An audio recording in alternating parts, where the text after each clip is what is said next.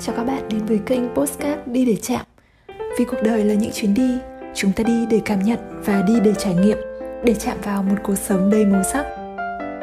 Vẫn trong câu chuyện hành trình ba tháng một mình lang thang châu Âu, hôm nay là một chút trở ngại khi mình trên đường tới Hà Lan. Tiệc chia tay tại studio cùng tụi nhỏ, cô hiệu trưởng và hai tình nguyện viên người Estonia kết thúc. Mình trở về căn hộ, dọn dẹp hành lý, xếp quần áo và đồ đạc vào vali. Mình ngồi ngắm lại các bức ảnh, những trang giấy ghi chép bài trên lớp, một vài tấm vé tham quan trong những chuyến đi chơi cùng bọn trẻ, vuốt thẳng và cẩn thận xếp vào túi tài liệu, bỏ vào ba lô cùng với những đồ thiết yếu nhất. Mình chia đôi số tiền mặt, một nửa bỏ vào ba lô và nửa còn lại thì cho vào túi đeo bụng. Giờ cũng gần bảy giờ rồi, trời không còn sáng nữa. Nhìn ra ngoài khoảng sân chung cư quen thuộc, có chút buồn. Hình như sống ở nơi nào đó một thời gian, mình cũng đều có cảm giác gắn bó, thân quen như thế.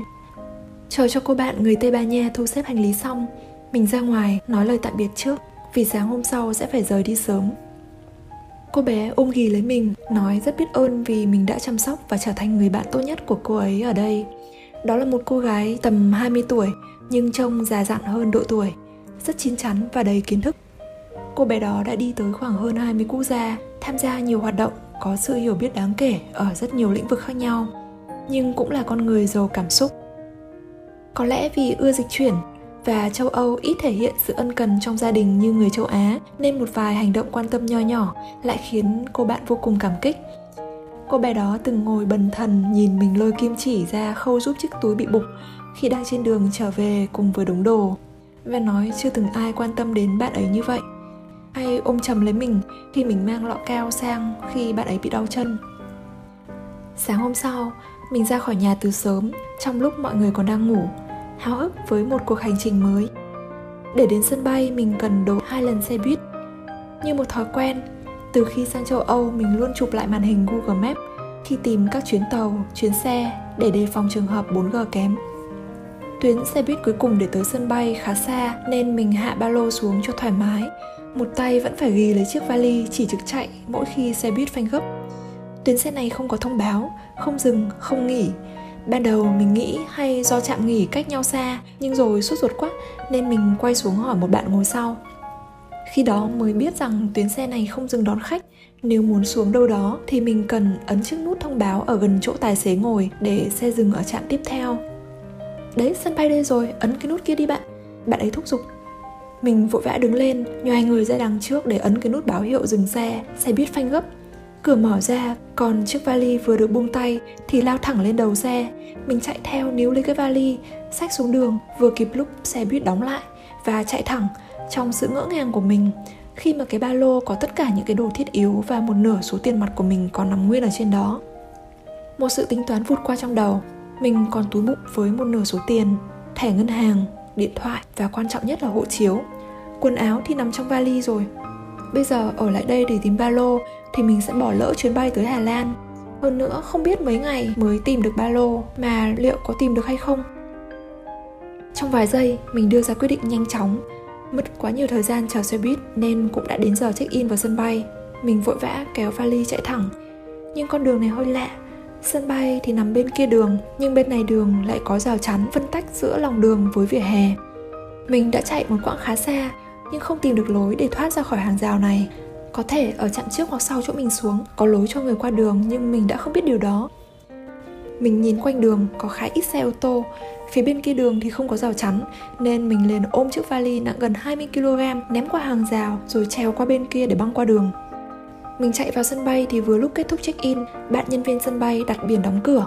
Mình vội vã chạy vào năn nỉ, rất may bạn ấy với một tinh thần hỗ trợ đã gọi vài cuộc điện thoại và cuối cùng cũng làm thủ tục check-in cho mình.